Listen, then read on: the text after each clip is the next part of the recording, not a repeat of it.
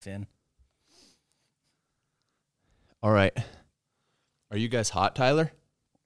Yeah, they're We're both- hot. Roger, Rich is good to go. Yes, sir. Rich, what's up, buddy? What's going on, James? Nothing, just freaking living the dream in the middle of nowhere.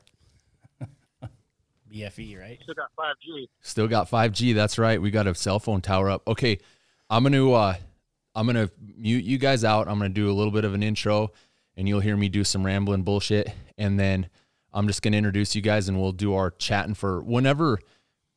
I, I probably only have an hour on my cameras because of the battery, so um, usually we can go as long as you guys want to. But this could be an easy a two hour one. But I know you guys are going to hunt, so if you got to go in 40 minutes or 45 or whatever, just just say, hey, dude, we, we got to step out. Okay, I'm going to mute you. Hey, talk one more time so I can hear the volume on your call. Testing one, two, three. That's pretty loud. That's good. Like that. Yeah, yeah. Isn't okay? Good dude. Hashtag jealous girlfriend. Roger, Roger. yeah.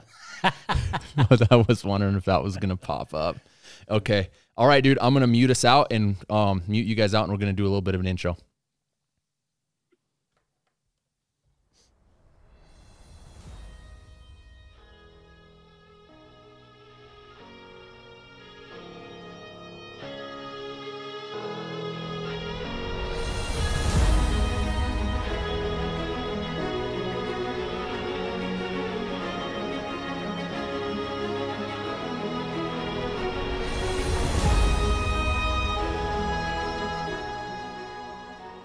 What's up, guys?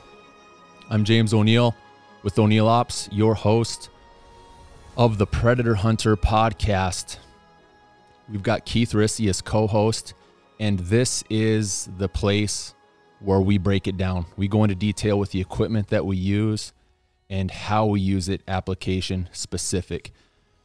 I think we've got an awesome show put together for you tonight if everything pans out, we've got Tyler Adair and Rich Ashara from Ultimate Night Vision. And this has been something I've wanted to do for quite a while. We've been working with them for years regarding night vision and and thermal imaging. And I'm just going to take a quick minute to to briefly summarize kind of our relationship with them. Well, first of all, a lot of you guys that are familiar with what we do already, uh, you know that we went to the state and got some legislation passed. The whole time we were in touch with Tyler, and I mean he knows pretty much everything there is to know about night hunting, thermal, night vision, etc. He's the go-to guy. And we got a lot of information from him and not only that, we got a lot of equipment from him. And for us, that's a huge asset because we get tons of questions just like the suppressor deal where you know being able to run numerous makes models of manufacturers equipment that a lot of guys unfortunately can't afford it allows us a venue, a way to help those guys make an educated decision based on our experience so that you know we can get them into the piece of equipment that that suits them for their application. So working with Tyler and and Rich and all the fellas down at Ultimate Night Vision, it's just uh, an awesome setup for us because not only does it help us give you guys more insight, but he allows us to utilize tools for our lifestyle, for for our living, to protect our investment, to protect the animals that we raise for the world's food. And we look at that equipment as tools. It's not just for fun, it's not just for game, it's it's a job. And a lot of guys need to look at it from that perspective because I think unfortunately a lot of guys don't. They just don't understand. So with that said, I'm going to introduce, uh, well, I'll let Tyler and Rich introduce themselves and kind of go over, you know, who they are, what they do. You guys can just kind of chat about, you know, Tyler, introduce yourself first, and then Rich can can introduce himself and kind of tell us what he does, and we'll just just ad lib it. We're just gonna. I don't have anything written down. We're just gonna chat. I'm gonna ask you guys questions, detailed questions, and uh, we'll just we'll go from there. Well, thanks for having us on. Absolutely. Um, in a nutshell, I am, I am the owner operator at Ultimate Night Vision. I am addicted to night vision and night hunting and have been for a couple decades. And uh, about uh, 10 years ago, I started this company. um, to rent thermal night vision and sell thermal night vision, and the rest is history. It's been a crazy ride. It's been a lot of fun. Got to do a lot of hunting, meet a lot of cool people, and uh, here we are today. Okay. Rich, Yep. go for it. All right. Uh, my is Rich. Um, work at Ultimate Night Vision. I think this is right about a little over five years now. Um, before starting with Ultimate Night Vision and Tyler, I had my own night vision company uh, for about a year, but uh, Tyler was obviously the man uh, relating to all things business and all things night vision. So we teamed up, and I've been working there ever since. Hey. And a lot of the videos that we have, well, the majority of the videos we have, some of them, or one of them, I think just hit 50 million views was the content from you, James. And Rich, Rich usually puts all that together. So along with uh, being an expert on night vision, he is an expert video editor and well, kill shot video editor. Uh, would be more specific, I guess you'd say. He knows what he's doing. He know he definitely. He knows what I- he's doing. yes, I ask him quite a bit. Rich has helped me a lot immensely on the YouTube deal, the analytics, the algorithm. That's freaking crazy. I mean, I I just throw shit at the wall to see if it'll stick, and he says, "Dude, do it this way, and it's the right way." Hey, did did did that video of you guys the other night hit a million views on Facebook? Or Uh, I think it's I think it's pretty close. is it really? I haven't looked. Yeah, I haven't looked this afternoon, but it was. Yeah, I think it was about nine hundred thousand last time I looked. What, Rich, were you Well, I mean, that? it was just a video of running over hogs in a Tacoma and sticking a Diablo out the window and doing a drive-by. Amatine was doing Yeah, a drive by. yeah. Yeah, yeah. I mean, no- who wants to see that, right? No, who doesn't want to see that? Fun stuff. Exactly. Yep, hit a million.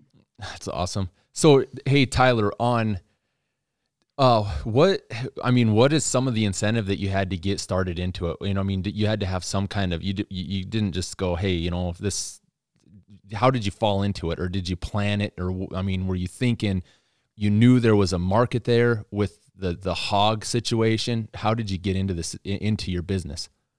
So I have, I have been a, a lifelong pig hunter, mostly deer hunting, day hunting. Um, and then when I got into my early 20s, I got into night hunting. And I actually, at the time, worked just for a company that rented equipment. And so one day I just had this idea. I, you know, I want to buy a thermal, but man, they're expensive. I wonder if you can rent them. And at the time, you didn't know there was nowhere to rent them. So that's how it all started. I said, you know, I'm going to buy one. So I just bought one thermal, started renting it, bought another one, started renting it. Before you, you know, and I, I think we had 30 rental units, and that was that was kind of that the heyday of of renting. Um, I mean, it was just rentals went crazy, and then that was before we even got into sales, and that just blew up. So that that's really how it how it started. Was I went looking for a scope, and, and you know, because of the price point, thought it'd be nice if you could rent it.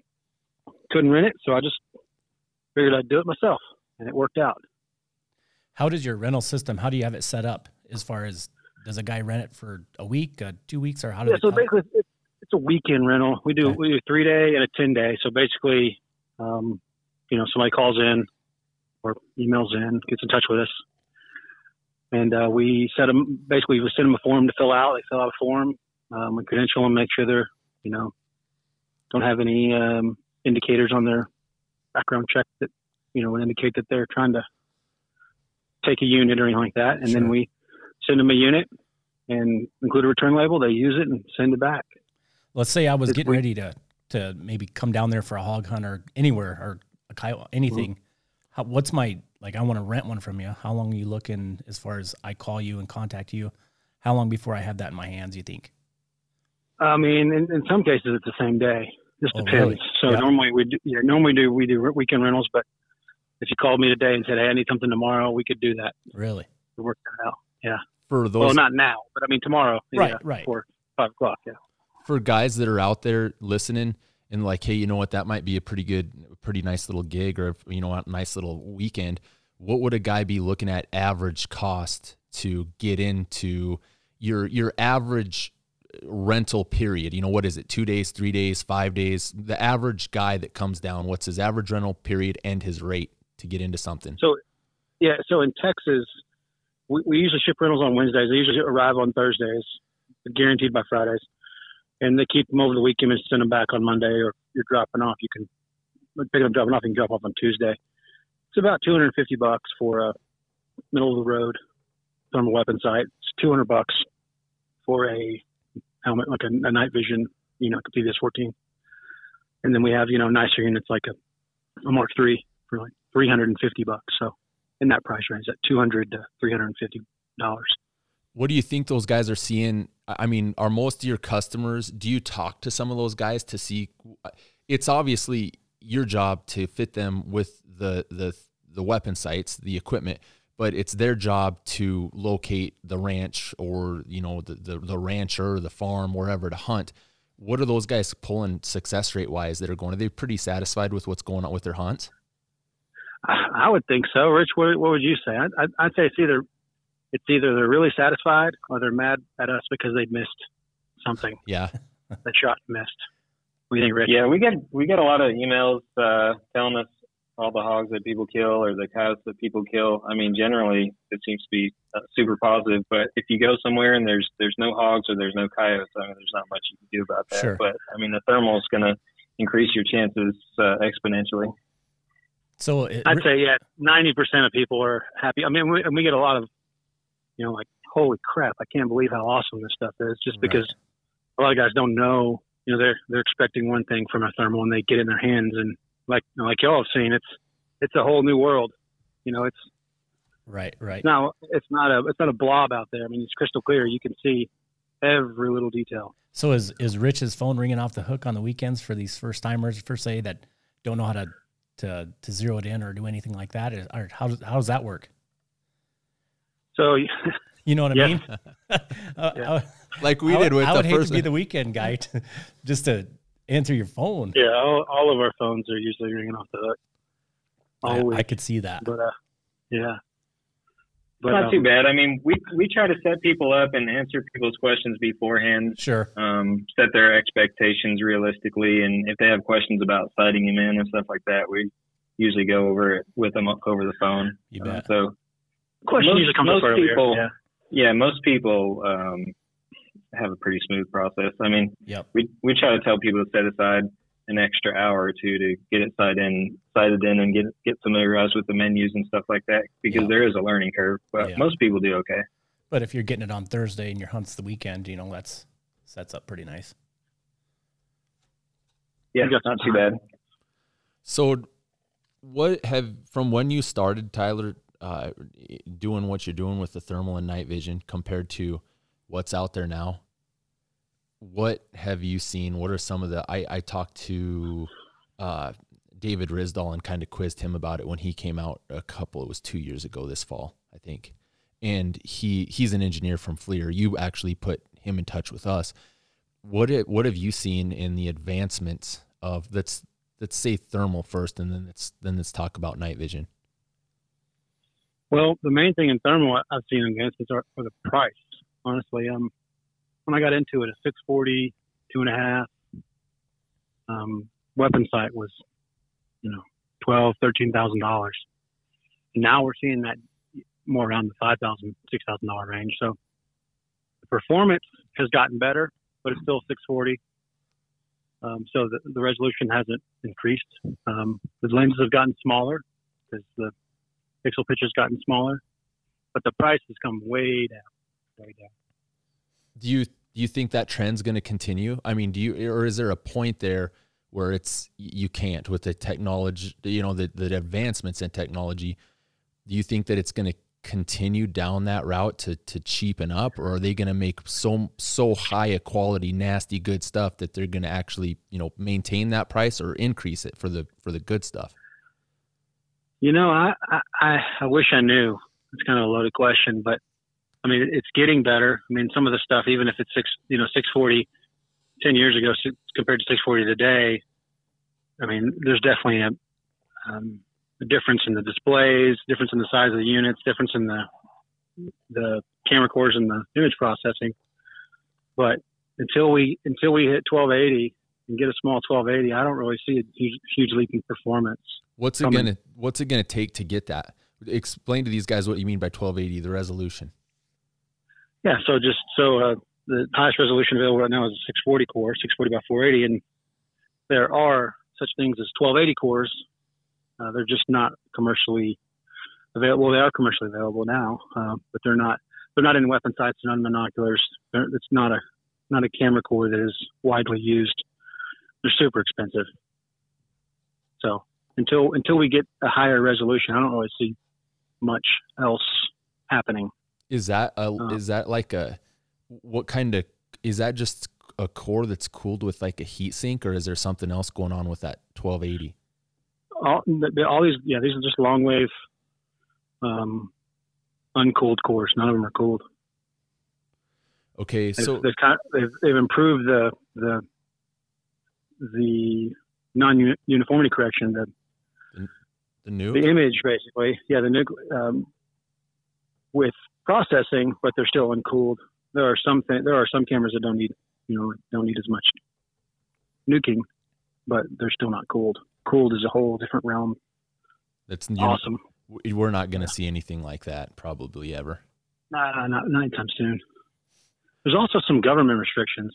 Yeah, I on could, on certain items like that. So I got you. Until until those 1280 cores are available and widely used, and until certain restrictions are lifted, then we're we're kind of stuck with what we are what we have today, which is cooled camera cores and mostly 640, but a, a couple 1280 expensive 12 1280s out there. I'm and you if you look through the Trijicon stuff, I mean the the 640 with the 12 processor, you, it to me is uh, I don't see how you can get a whole lot better than that, or why you would why you would need something better. That's that's pretty damn good. But for the guys that have no I mean, why idea, do you need a Raptor, James? You know, that's kind of you got you got me on that one. why? Well, hey, hey, if we're working with guys like you and there's why a twelve eighty, we're yeah. how are you gonna do a ninety foot Raptor jump without a Raptor, dude? Yeah, you, we're I, if there is one available, we'll and you're we're working with you. We're gonna try freaking our damn best to get it. So for guys that don't have a that just don't know because when the guys that I talk to on the phone that are interested in thermal, even though I probably don't need to, I run them through the ringer just with just with some of the tech aspects that I know. Like, hey, do you know what 640 is versus a 320 or a, or a 384? Um, sorry, dude, I got another. No, uh, are you still there? Yeah. Okay. So what I mean, like I said, I kind of give guys an idea. Well, it's it's like the the the germanium lens size. Also, you got a bigger lens, you get more magnification, you get less field of view, which is kind of the same with the day optic. You zoom in, you lose your field of view.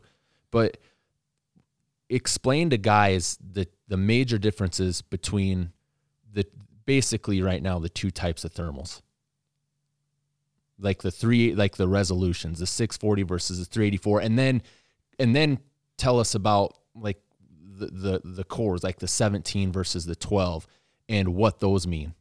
Let's get into a little bit of detail.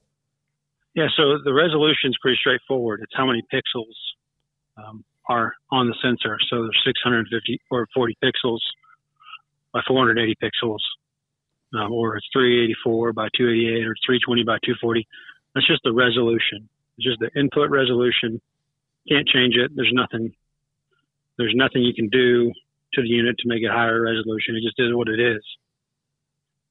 The the pixel pitch is the size of each pixel. So, like you see, 12 micron. That's the size of each. Each individual pixel is 12 microns wide on a 12 micron camera core. So on a you know 25 micron camera core, each pixel is about twice as wide and tall. So that means that the sensor is about twice as big on a 25 micron camera, which means you need a lens that's about twice as big to get the same performance. So really what it all boils down to is the smaller the pixel pitch, the smaller lens you need to get the same performance, which translates into the, the you know less money you have to spend on a on a lens to get the same performance. Gotcha. Um, what does that I mean does that absolutely no that hell, absolutely Okay. yeah that's a perfect that's that's exactly what we're looking for because guys you know they, they may not care to know it but it gives them an idea and it's it's i think personally it's something really good for for fellas to know and understand as 90% of the guys i talk to don't. And they you know and 90% of them are glad that we kind of run them through it. Uh what let, let you know what before we go into some of the different manufacturers because i think you probably hammered through thermal pretty decent regarding you know the the, the sensor the display etc um let's take a quick look at night vision. What what are some of the advancements you've seen in night vision from when you started to what you're seeing now honestly there really hasn't been a lot of a lot of advance in technology that I can think of. Rich, what do you what do you think? I mean, I, they had filmless when we got into it. Yeah, I mean, there's kind of been a, I'd say, a shift. But I wouldn't say any um, major breakthroughs or or advancements. The biggest thing was probably the, or the biggest couple things would be the shift from um, thin film Gen 3 tubes to filmless Gen 3 tubes. Now, um, it's pretty widely accepted that the filmless Gen 3 tubes are going to be the highest performing tubes. And then just trend wise, most people are moving or have a preference for white phosphor over green phosphor tubes, um, which tends to is just kind of a, a personal preference rather than, than a performance aspect. You're not going to get um, any additional performance gains with a white phosphor tube over an equivalent green phosphor tube, but that's just kind of how the market's going. Um, and it's driven a little bit by the military. The military's transitioning mostly over from green to white phosphor. and there's no real reasoning behind that other than I mean it, there's if, if they're if they're transitioning from the green to the white there's got to be is, is there a better is there is there more distinct contrast and targets little little little things like that that you might see Um, I think uh, if you ask people who use it, some people may say they get a little bit better contrast. I don't notice a difference personally. Um, Yeah, I a don't lot either. of people say it's, a lot of people say it's easier on the eyes, and to me, it is. It was a welcome change from using green for so long that white was refreshing. But I think, I think that could easily happen the opposite way. If I was using white phosphor and switched to green, I would probably think the same thing. So if you look around on the know. internet, yeah, you'll see that there are studies that green is better. Uh, you know, you can the, the human eye can see green easier, and you'll see people say, "Oh, the the, the white phosphor is, better or easier the eyes," but really, it is just a personal preference. I mean, I it's it's it's not a big enough difference for me to, you know, walk out the door and go, oh, I, I have to have white or green. Either one works just fine. It comes down to what you want, what you can, you know, what you can find, what you can afford. So looking at that and and right now what's in stock because there's not much it's there's a there's a lot of uh a lot of demand for night vision at the moment Yeah, I yeah, I it's I can see. I've had a lot of guys asking a lot of crazy ass stuff, in in and right by rightfully so. To tell you the truth, I mean, shit with the shit show that's going on, I'd freaking if I could. I mean, absolutely, it's an it's it's an asset to have. That's for damn sure. Uh, so I've heard some guys saying that you're gonna get less life on a tube with a filmless tube versus uh, you know one that's filmed. Explain is that is are you, i- i- is it not going to matter regarding you know how long you're going to own it? Or is that just not the truth? Rich, how many film how many filmless tubes have you had that have died from overuse? Zero. Yeah, I think that that was an issue or thought to be an issue. Um, a long time ago, but it's just not the case. These these tubes are manufactured to go to the military. The military has a um, mean time to failure of 10,000 hours, which I think mean time to failure is defined by um, where the tube has reached 50% of its original performance. And I think the tubes that they're currently manufacturing, including filmless tubes, are are lasting um, much longer than that. But I mean, they easily meet the mean time to failure of uh, 10,000 hours, which, if you know, for most people, even even the heaviest users, you're you're really not going to approach those numbers. I've I've had the same filmless white phosphor tube for five years now. I use it one or two times a week, eight hours each night. I use it, and I mean I don't notice any difference. What compared to when I got it, and compared to newer tubes. Well, it, say your tube starts to degrade, your your tube goes down. What are you looking at to replace that? I mean, is it going if you already have your housing and everything else? Is you just toss it, you you send it in, have a new tube put in. What are you looking at for a cost for something like that? Well, you you really there the failure rate is really low on intensifier tubes. If some and it depends on what happens to it, but the most common failure is going to be the power supply failing. And if that's the case, you're looking at about $500 to repot the tube with a new power supply. So um, that's why you see these warranties that are so long on on night vision is because the failure rate is so low. So it's not it's it's not much of an issue or not something to really worry about. But I mean, if the tube does fail, like if if it loses its vacuum seal and it it actually fails, the tube's definitely the most expensive part of that unit, any night vision device. So you're looking at pretty much the entire cost of the device if that tube goes down. But I mean, um, I don't, I don't think I've seen any um, failure of a tube besides a power supply in the five years that I've been doing it. Um, that we've sold anyway. Um, I, I've seen people make posts on the internet about a tube quote going to air that's losing its vacuum seal, but um, that's maybe once or twice. And does that mean does that uh, mean it's toast? does that mean it's freaking toast? Yeah, it's toast. Gotcha. Yeah. So, I mean, yeah, it's very rare for some for an occurrence to happen like that. I mean, every once in a while, and it's pretty rare too, is, is the power supply goes out. But I mean, even even then, that's that's really uncommon. I think maybe I've only personally known of a handful of times that's happened in all the all the uh, items that I've known I've owned myself or sold or um, that were sold to somebody who I know. So it's pretty rare. The only time I've seen it happen is on a tube from the 1990s. Really? Yeah. Yeah. Huh. That's that's good. That's nice to know. Really, I mean, to a lot of guys, a little bit of incentive. Uh, what's the difference between a filmed versus versus unfilmed? well, that could be uh, hard. Uh, I un- guess I the don't word- know how long of word an un- explanation you want. Just, I mean, Um, i i do you? I mean, you- I'm assuming unfilmed, you're going to get a little bit brighter, a little bit better picture because there's there's less in there. Just, I mean, if you Yeah, I'll, I'll try to explain it in a concise manner. I don't, I don't know if I'll succeed. So when they first started manufacturing Gen 3 tubes, they were having issues with the tube, um, the tubes burning out too quickly. And it was because of uh, the chemical poisoning that happened within the tube. So their solution for that was to put this ion barrier, this film, over the microchannel plate to prevent this uh, this poisoning of the photocathode from those um, impurities that were inside the tube.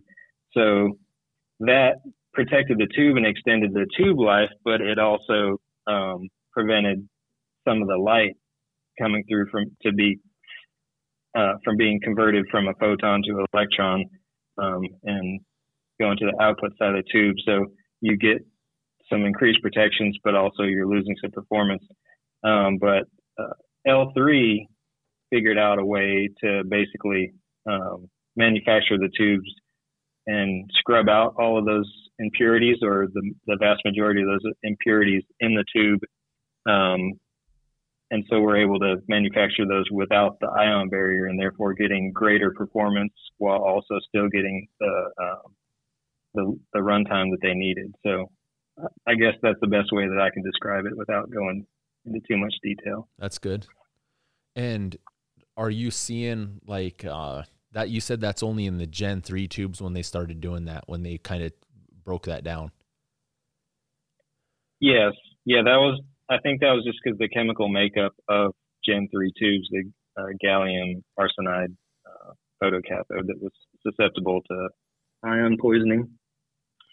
So when you look at a tube and or when you look through like when we have we've got a couple of PVS 14s that that we're using from from you guys and once you get the diopter and your focus, I mean finely tuned to your eye, you can see the chicken wire, the honeycombs. Explain to guys what that is. Um, well, honeycomb and chicken wire are, I guess, those are those are two different things.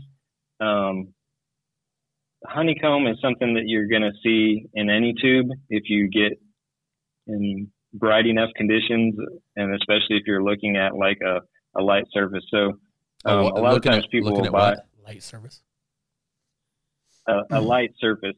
Oh, okay, like a, gotcha, gotcha. Like a white wall, a white wall, or like a cloud or something like that on an overcast night. So a lot of times people will buy a night vision device. The first thing they're going to do is they're going to go in their bathroom or their closet and they're going to look at a white wall with it and with the illuminator on. And in those conditions, you're going to see the structure of, I think it's the uh, fiber optic twist that's in the output side of the tube. It looks like a little honeycomb. So that's just inherent in the, in the structure of the tube. And that's totally normal as long as it's not something that's visible or distracting under normal conditions. Uh, chicken wire is, I don't know if chicken wire is a different thing or just a more extreme version of that. Maybe Tyler can expand on that, but, but that's, that's kind of like a, I'd say cosmetic blemish or defect in a tube, which is just going to be dark lines, uh, that you'll see dark patterns throughout the output side of the tube that you can see under most conditions or all conditions. I think that's exactly the differences um, the, between the two terms. One is inherent in the tube, and one is a blemish. Um, and there's a there's a scale from you know having to put it on a white wall to see it to always seeing it. Um, doesn't mean it's a bad tube. Doesn't mean that it's uh, lower performing. Can be kind of annoying, but usually it's only under highlight conditions and or higher light conditions, and uh, it's not a it's not a big problem. So when somebody's going to buy a tube, let's go into details. Uh, somebody wants to buy a high quality tube versus a low quality tube. Um, you have might have some, like you said, some very mild imperfections. You might have a little bit more moderate imperfections on on that tube. What are all of the factors from from the from the blemishes to the line pair to the signal to noise? Uh, if you can just touch base on all of those to give guys an idea because we have I have a lot of guys asking me too like hey man you know what would, would be good PVS 14 to get or night vision? And I'm like it depends on you know what kind of tube you're after. Explain to guys the introductory tube with you know the little bit lesser quality versus the the more the higher quality the more coveted tubes we don't really sell low quality tubes um, so I don't know much about them um, i mean, I know they're good out answer. there, but fucking good answer. All, all of all the, the tubes that we sell are going to be good, you know, excellent or you know incredible. I don't know how you want to classify them, but um, the, one of the most popular tubes we sell, um, we call them 1701s because that's the commercial contract. Um, they're they're all, you know, mostly good or excellent performing tubes. I would say it's one of this is a topic that's really really overthought, overdone. Um, kind of a you know guys getting a piss and match over you know specifications. A lot of times you'll never even be able to to see or to to understand what they're or to be able to visual visually visualize um, the difference between you know a, a 25 and a 30 and a 30 and a 32 signal to noise or 34 to 35. But in general, you know, for signal to noise, 25 is is good, usable. 30 is great. Anything above 30 is excellent. Um, and most of the tubes we sell, actually, I don't think I've, I can't remember the last time we sold a tube under 25. But they're out there, and they're not bad tubes. It just just depends on what you're doing with them. Um, I know guys that have tubes that are, you know, 25, 26 signal to noise, they can drive around with them just fine as long you know because they're not out in a in a super dark forest. And then other guys that you know need that 35 signal noise to like like Rich when he goes hauling off, you know, tromping through the woods trying to find a pig he, he shot that you know ran into the woods 350 yards and there's zero light in there. He can't see, so he needs some. He needs really good night vision. No, right, Rich? Or thermal. Or thermal. Or thermal. Hey, there we go. There we yeah. go. We're gonna, I, we're gonna go there. we're going there. Rich, you wounded just shit. to break it. Yeah, just to break it down into general terms, um, if if you want a good baseline for a tube that that's going to be excellent all around and um, have you know there's not going to be any sort of deficiency in any area, um, just get go for a mil spec tube. The government has minimum specifications for all these different things that uh, that you've mentioned, and if you buy a mil spec tube, you're guaranteed to get a tube that meets all those minimum specifications, both performance wise and cosmetically. Um, if you want to find a tube that is a better value, like the UNV tubes, kind of done. Well, I mean, we sell mil spec tubes and we sell commercial tubes. Um, the commercial, the mil spec tubes, if you buy one, you're guaranteed to get a baseline of a really good minimum specs, and you're not going to get anything less than that. Uh, if you have done your research and you know what you're looking for, or if you want some better value, you can buy a commercial tube which may meet or exceed um, those specs, those minimum specs that you can expect from a mil spec tube, um, and save some money while doing it. So, but but it will have one area where it doesn't, which makes it a commercial tube. Like for example, it could be that the tube takes more than half a second to turn on. Oh, you know, do you gotcha. really care about that? Or the tube, you know, has um, a high EBI or a high one of those spe- those you know the specs that are taken into account for mil spec tubes could be out of spec, but the rest of the tube could be sky high, and it'd be an awesome tube to use, awesome tube to own. What's EBI? So it really gets kind of equivalent background. Okay. Yeah, equivalent background illumination. Basically, it kind of sets the noise floor of the tube. So it's the the noise that's created in the tube, or or what you see in the tube when no light is on the photocathode. So um, it, in practical terms, it comes out to if you have a tube with really high EBI, especially in, in hot conditions, you may have a more hazy looking image with less contrast than a, a comparable tube that has low EBI. So, but all, all this stuff is, I mean, you can really get, get into the weeds with, with this stuff, but um, generally you're going to want a tube that has a lower EBI, but but at the, the same time, spec. if you got a calm spec, it's got a you know sky high um, specification and everything else, and the EBI is you know 1.5 instead of 0.9. is really it's not something that's it's not a big deal. You know, it's not something you should make a a buy-in decision over in my mind. I don't know what you think, Rich, but that's that's kind of what I think about it. Yeah, I mean, tube tubes really uh, it's not the it's not a perfect analogy, but tubes are like diamonds. They're all going to have um, some flaws. They're all going to have certain characteristics that are higher or more desirable than uh, than other ones. Um, so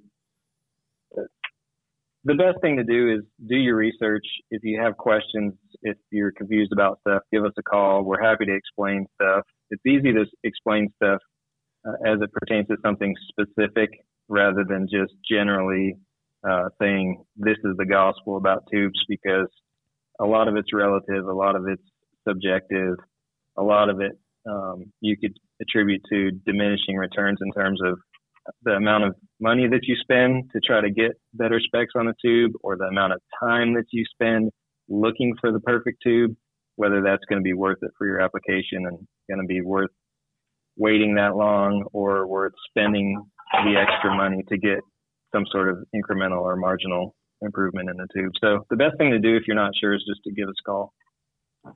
Gotcha. But basic rundown: if they were going to get one from UNV, it's going to be a it's going to be a good tube.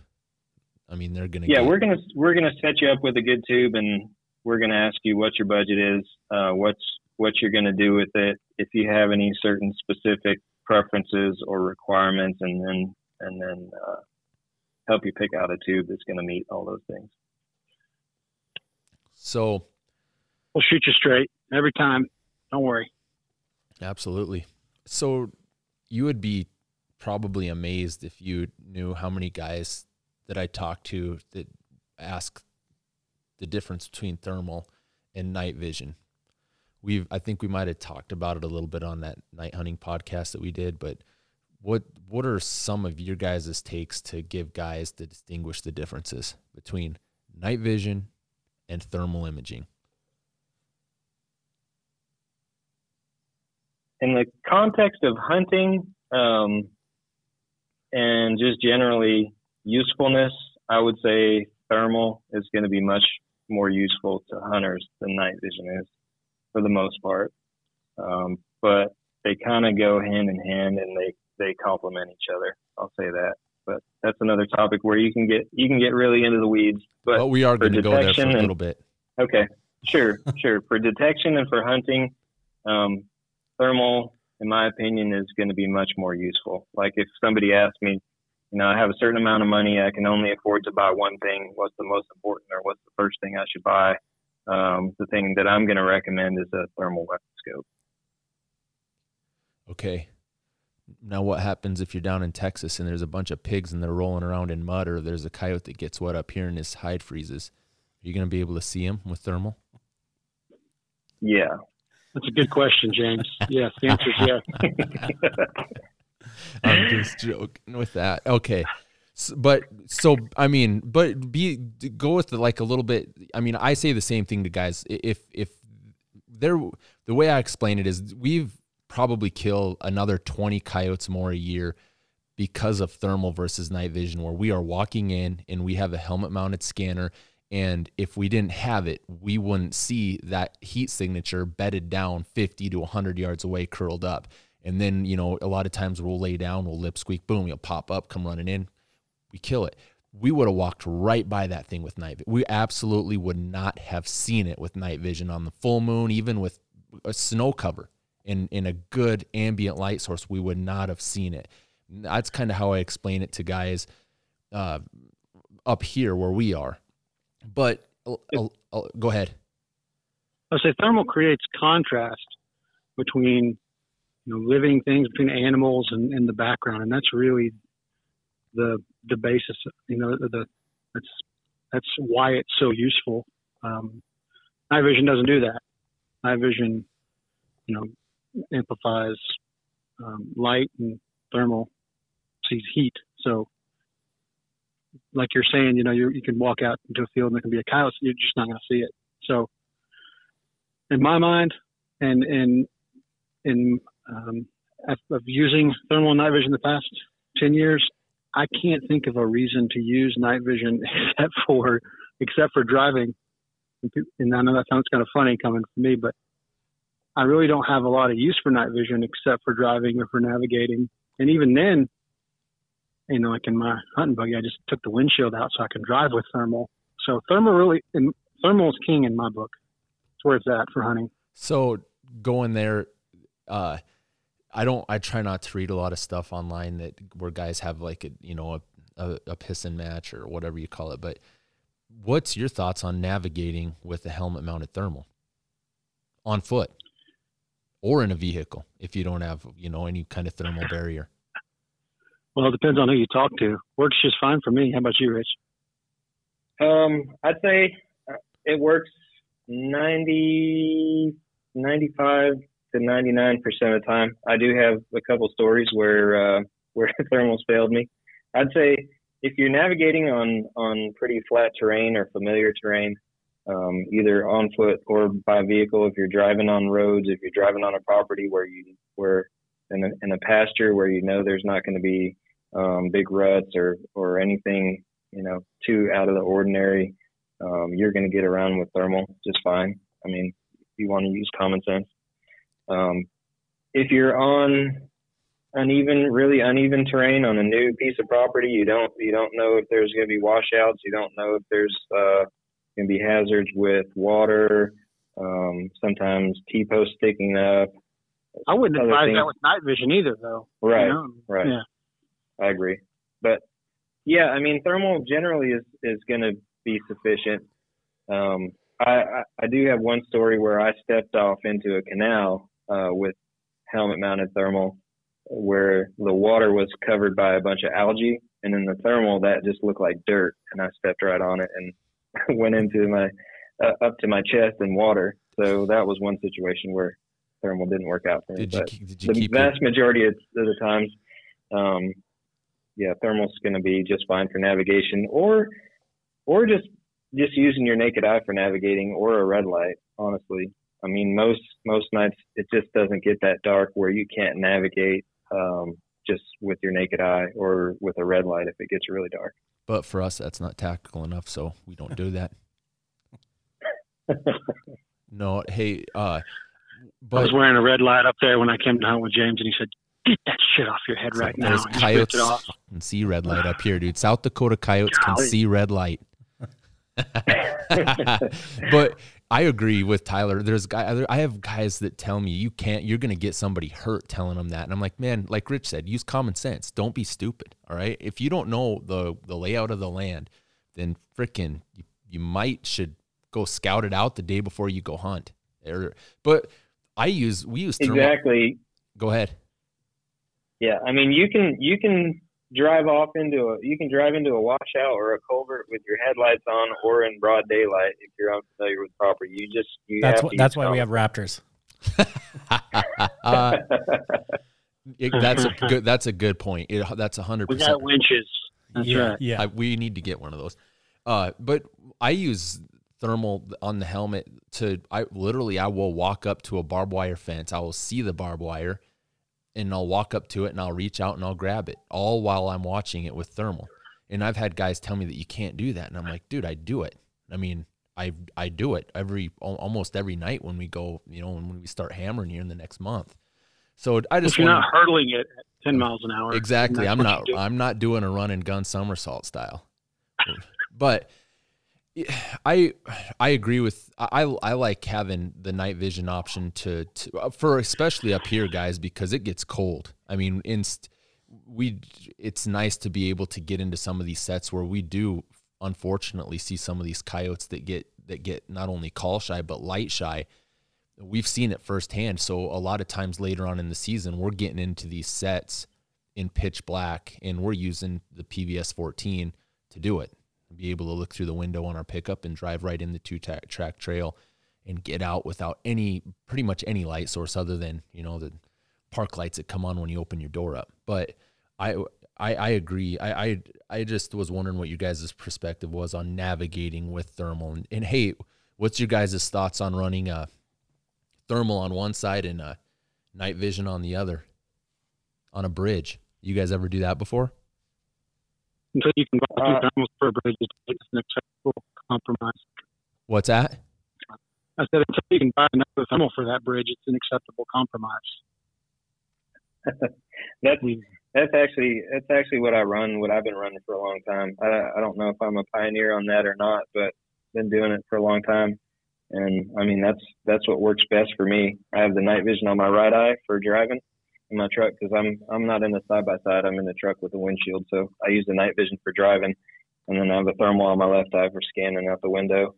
And then um, down here when we're hog hunting, we see some hogs get out. Once we get out of the truck, I usually just take the night vision off, leave it in the driver's seat, and just stalk in with just the thermal. Same thing. Yeah, that's exactly what we do. Same exact thing. Yep. Tyler, what did you say about the compromise? You kind of cut out a little bit.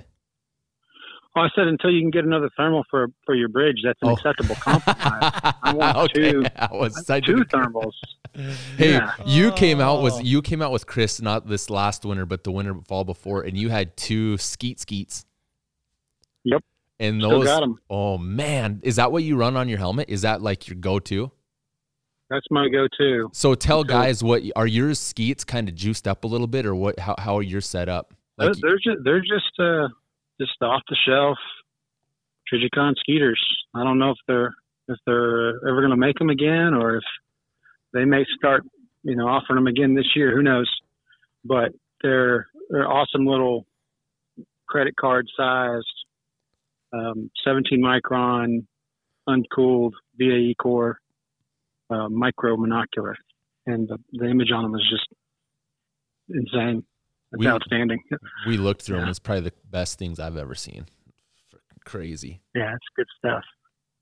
Rich has one too, don't you, Rich? I do. Is that the one Hoping you you run? You run? it. Do you run one and then you you you- Rich? Is that what you use a skeet on one and a PVS on the other? Yep, skeet on my left eye and PVS 14 on my right eye. So what do what? How, how do you guys ever? Tyler probably doesn't with his setup, but Rich, what's your thoughts on on like the a pair of nods like you what I think Michael Boclieri came out was it two years ago? Two or three maybe now. Gosh dang already. He's a head Leupold Optics Academy instructor and he had a pair of I think 31s and oh my gosh dude I was really impressed with those. I put th- there was like zero weight to them things and I folded them down and I'm like oh yeah for driving around at night that would be freaking the way to do it. Um, I have a set of 31s. They're at the house where they stay most of the time. yeah, Uh, it's if you're, I mean, if you're just ripping around in your Raptor and just having fun, want to drive at night, that Doing or sweet if you're doing, jumps. uh, if you're doing tactical stuff, then the binos, we are. We the are. binos are It's right up your alley. Binos, man. binos are good, but honestly, You for would me, love for 31s. Yeah, yeah, for Hey, if you need those hunting, 31s warmed up, Tyler, just send them on north. You got it. they better be tan though No, they're, they're not. What was saying, Rich? yeah Rich hammered out tan is. I was just saying, tan is twenty percent better. You get better performance. um, no, for hunting, for hunting, when I've when I've used a set of DTNVGs, a set of binos, I felt, I felt helpless. Like I, I just felt crippled. Like I couldn't. Just the, just not see. having, not having that thermal, not having that thermal to be able to scan stuff out the window, um, just just did not feel right to me at all. I mean, you just you just miss so much stuff with night vision that um, a helmet mounted thermal is one of the most useful additions that I've ever made to my set of equipment. I can see that. What uh what's your guys' Was James flexing in the mirror again? What was going on just then? I'm looking at myself in the window. Yeah. That's funny as shit. Uh hey, what's I have a bunch of guy a lot of guys every so often ask about clip-ons, a thermal clip-on or night vision clip-on. These guys, I mean, a lot of guys don't understand the concept of of long range at night. And with what we do filming, I tell I mean most of the time what are 95 plus percent of our shots are 100 and in. Oh, sure. and we kind of make it a point to to be that way because I mean we, we try to get some something cool some you know some really good close up footage. And at night if if if you don't want to pretend like we know what we're doing but at night if you take your time you can you can close that distance to to get that close. But a lot of guys think that they're going to get into using their day rig you know rigged out with their day optic and put an EFR or whether they got an AR with a quad rail and they, they ask about throwing on a PVS 30. So I run them through the ringer on, you know, well, you got to have some kind of either artificial light or ambient light source to make it work. Otherwise, you're not going to be real happy about it. And then, you know, they go, well, what about a thermal clip on? Is there any thermals? Then I've even had a couple guys interested in that UTCX too. But there's what the Snipe IR, I think Pulsar offers one.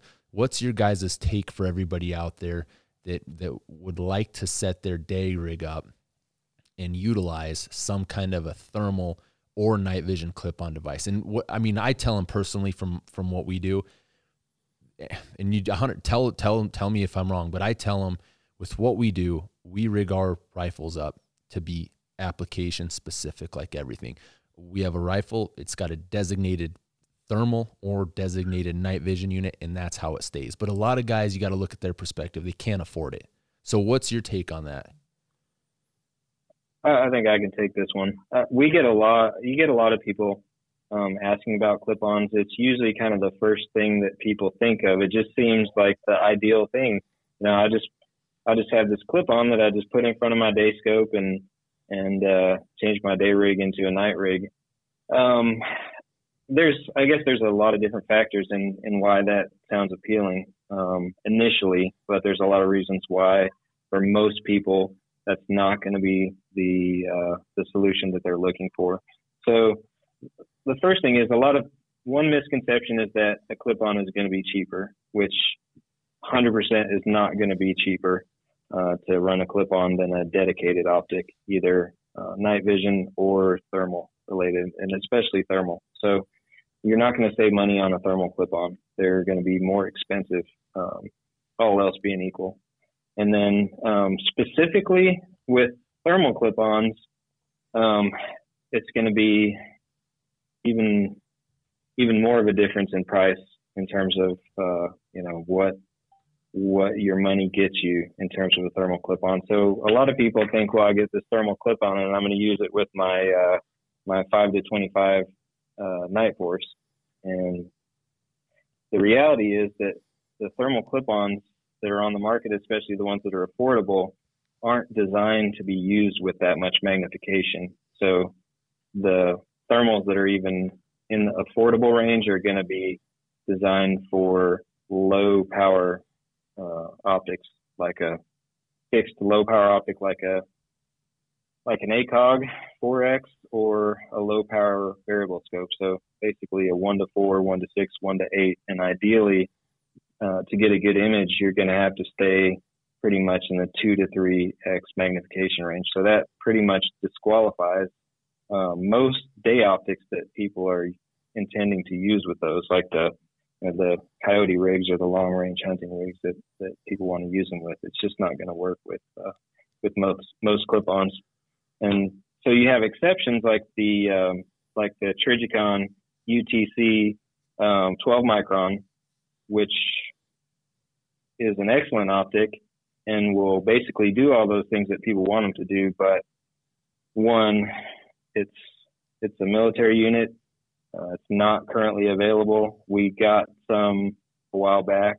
I think we we got a handful of units uh, when there's a military contract overrun. But even then, even if you find them and they're available, they're going to be twenty thousand dollars plus, which is outside of most people's budget. So that that pretty much rules out clip-on thermal clip-ons for most people, and the ones that are on the market are going to be you know, uh, designed for lower lower magnification day optics. The image quality is going to be not so great. You're not going to have a lot of mounting options as, as far as uh, mounting them in front of a day optic. Some of them require like a coupling attachment to attach it to the bell of a, day scope, and you know, you're going to have issues with that with those moving around.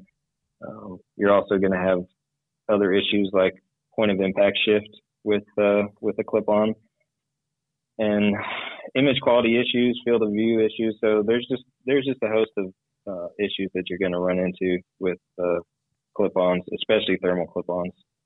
Uh, so generally, we we recommend that people go with a, a dedicated thermal scope, and a lot of the times, a dedicated thermal scope is going to meet the needs of most people. Like some people want to clip on because they want to switch it from rifle to rifle. Well, most most dedicated scopes on the market right now allow you to uh, store different presets, so you can you can save a zero for three different guns, uh, sometimes more uh, or different different loads, either subsonic, supersonic, or suppressed, unsuppressed. So uh, that gives you ability that gives you the versatility that a lot of people are looking for when they're looking for a clip-on.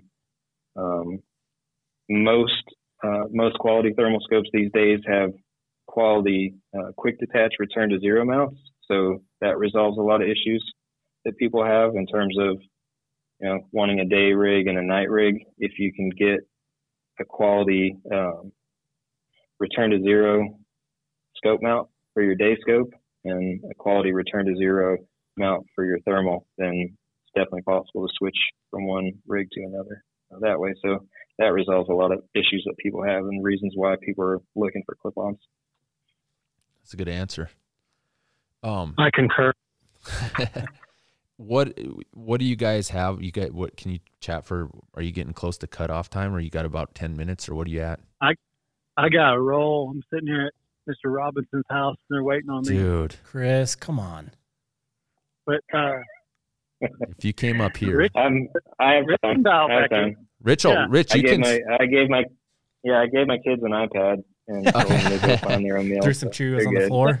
better than mine, anyways. Yeah. Okay, All cool. Hell yeah, yeah, Tyler. Thanks for taking Yeah. the time. If you don't care, uh, we'll just keep Rich on and we'll freaking hammer it out. Okay, I think I'm on a three-way call with Tyler, so I might have to call back in. Oh, you will. Okay.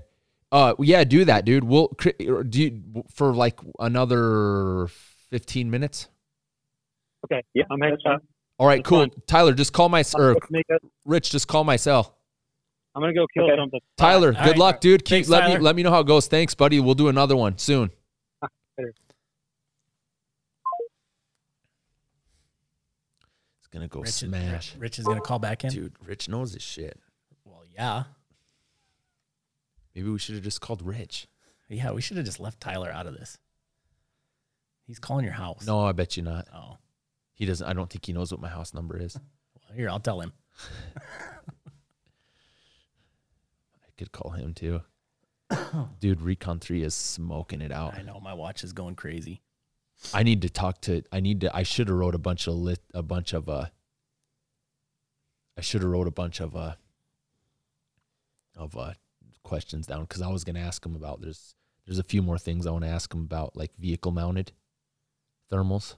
Don't let me forget that. I want to ask Rich about it. The Rove. Yes. Rich, what's up, dude? Can you hear me? Hey, James. Cool, dude. Hey, uh, before I forget, I was gonna ask you about vehicle mounted thermals. What's what uh, are some of the options that you have with the Rover? Explain to us that setup real quick. Okay. Well, um, the Rover, we um, initially offered in a 19 millimeter, which um, gives you a nice wide field of view. I think it's a little bit less than 1x. Um, and then a 35 millimeter version. Hey, but is, before uh, the what's the price point on each? Just so guys know, like the the the 19 millimeter. What are you at? 19 millimeters, 8,000. And then the 35 millimeter is 9,000. And then um, we have a dual unit also that's a um, 35 millimeter wide field of view 640 and then a 100 millimeter um, really high magnification 320 sensor. So it's got two different sensors in it. Um, we're uh, we're in the middle of kind of transitioning from a Mark One uh, rover to a Mark Two. So the Mark Two is going to go from a 640 17 micron to a 640 12 micron, and the first unit the first unit that we're going to offer is going to be a 19 millimeter 640 12 micron. So it'll be equivalent to the um, the 35 millimeter Mark One. So, uh, are are those in what? What are those for? If a guy wants to get into one of those, um, we ran one for a year. Do you use one of those quite a bit when you're out hunting pigs? Yeah, I use the rover every night. Yeah, I mean that. How do you? Um, what's the best way to use it for you? Do you just kind of angle it at a 45 and scan along roadways, or what? What do you? How how do you set it up? I most I mostly have it pointed straight ahead because for me hunting hunting from a vehicle and covering a lot of ground, um, that's the area that I can't see with thermal. So it's Yep. basically the windshield the windshield area. So that's usually where I have it, and then I'm scanning out out of the window with uh, my helmet mounted night uh, or helmet mounted thermal. And what are you looking at cost wise? Or sorry, the uh, the wait time to have those fabricated. Are you do you guys have those in stock, or are the, you you guys building them, or We're we're building them as fast as we can. We got a we got a pretty hefty lead time right now. Um, uh, we got a lot of lot of orders that we're we're still scrambling to fill. I think right now ETA on on those if you ordered now is around uh, February That ain't 2021. too bad then. it's not No. bad. It's not too bad. That's good. What Yeah, do- I mean, hopefully, hopefully we'll be able to start cranking them out in, in higher quantities. Right now, it's just uh, it's Tyler and Anthony building them, so they're trying to build them as fast as they can, but uh, but having trouble keeping up. And also, uh, this year it's been it's been a struggle just to get uh, components and everything for it. have you seen demand uh demand slow down, or has you have you seen demand increase this year? this year demand is way up and i think that's that's been the case in pretty much anything outdoor related hunting related shooting related home improvement related there's certain industries that have just uh, seen a huge increase in demand and, and ours is one of them What about like uh, UAVs? What are you What are your thoughts on those drones using those with thermal? You do that much or not? Yeah, we so we've dabbled in drones previously, but up until recently, the cost of having a full thermal drone setup has been pretty high. I mean, about you're talking about about twenty thousand dollars retail for a full turnkey drone setup with a industrial drone and, and a gimbal and all that. Um, there's a new there's a new model that's out that um, I think is going to be really really popular. It's the um, Autel Evo 2 Dual, and that's I think 10,000 retail. Plus another another one of the biggest drawbacks with the previous drones is the just the sheer size of those things. I mean, um, if you're going out hunting, that drone is going to take up the entire back seat of a truck, uh, whereas uh, the new drone is the same, about the same size as a uh, DJI Mavic, and it's got the thermal and everything integrated with a 8K video camera, all for ten thousand dollars. So uh, those are going to be those are going to make things uh, a lot. It's going to make them a lot more affordable for people and a lot more usable for most people in their applications. Have so, you have you used yeah. one before? Yeah, I've been I've been using the uh, the Autel Evo, and I mean it's been amazing. And so, are you using that to to get past a lot of legwork and a lot of driving? Do you go into like heavily wooded areas with those and float them up and, and locate basically herds of pigs? Yeah, it it's really um, made things more efficient for us, especially on certain properties. There's, I mean, some properties you're going to have cattle where um, and other animals where it's going to be harder to distinguish between those animals and pigs uh, from the heights that you need to fly. Like if if you're if you fly too low, um, trying to ID the animals, then you're going to spook them. But if you're too high, you're going to have a hard time distinguishing between like a cow and a and a pig, unless it's a, a big group of pigs and they're all running around. So certain properties, it's not going to be a huge benefit, but other properties, I mean, it's just insanely helpful. If you don't, if it's just agricultural fields and stuff like that, um, areas that aren't so wooded, I mean, you can fly basically straight up and just spin the drone around and see exactly where the where the pigs are within seconds. That's, I mean, it saves you a ton of time having to drive around the scan, especially if you have prop, especially if you have properties that have changes in elevation um, you know, dips and hills and stuff like that, where if you're on the ground looking, you may not see um, a group of animals that's that's pretty close to you just because of elevation changes.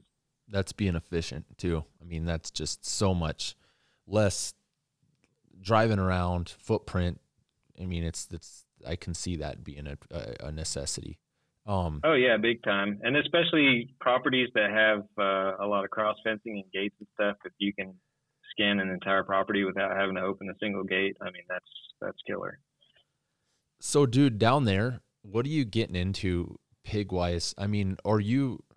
We're it's I, we're we have no idea the the scenario that you guys are in with the the hog situation, other than what we see on YouTube or you know TV shows up here you same thing with with what we're doing other than you knowing what we do or how we do it with the videos that we send you the footage that we send you. Down there what are you how hard is it to get into some of those ranches? Do you build relationships with some of those ranchers? Or do i mean do you guys find uh, you know guys that hire you to come out? Or how, how do you do it um, yeah, I mean, it's just something that that me and some friends have built up over time just through word of mouth. Um, so you know, you you help one landowner with a pig problem, and then uh, you know maybe their neighbor or a friend from church or somebody they know or a family member or a coworker, uh, they talk to somebody else who has a pig problem, and then they refer. Um, our contact information to them, and so we get access to that property and kind of just snowballs from there. It, it took a while to build build up like a critical mass of properties where we'd have places to hunt. But um, the good thing about hog hunting in Texas is as long as landowners trust you and they feel like you're going to be effective, then they're more than happy to let you go and shoot pigs on their property. Do you guys um, see like the hog numbers up from year to year or down for say like up here, you know, coyotes, you know, we might kill X amount one year, and then the next year it's tougher in hell to kill one. But do you guys see that down there with hogs? Down here with hogs, overall, it seems like it's going up and up exponentially every year.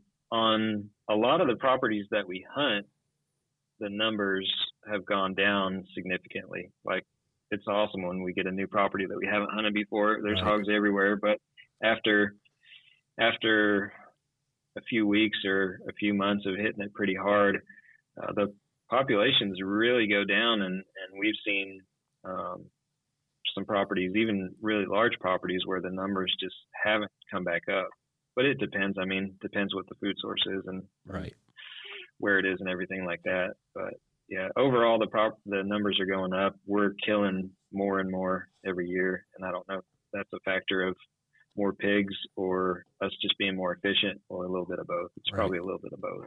So, what are you see? seeing for an average? If you could just guesstimate on a yearly average from where you live to how far you drive and hunt every, you know, throughout the year, every week or every other day that you go out, what's your radius, your kill radius, how far you go out and, and get into these? I'm I'm mostly staying in East Texas, and I'm driving probably farther than I used to, just because um, some of that property up there by the Red River, kind of bordering Oklahoma or even in southern Oklahoma, all that all that cropland. There's just so many pigs out there that it's worth it to make a drive up there, and so I'm going once or twice a week and driving anywhere from like an hour and a half to two hours to one way to get where I'm going to hunt. and then what do you but, I do? mean- do you sleep in your vehicle or do you got a buddy that's got a place up there or what?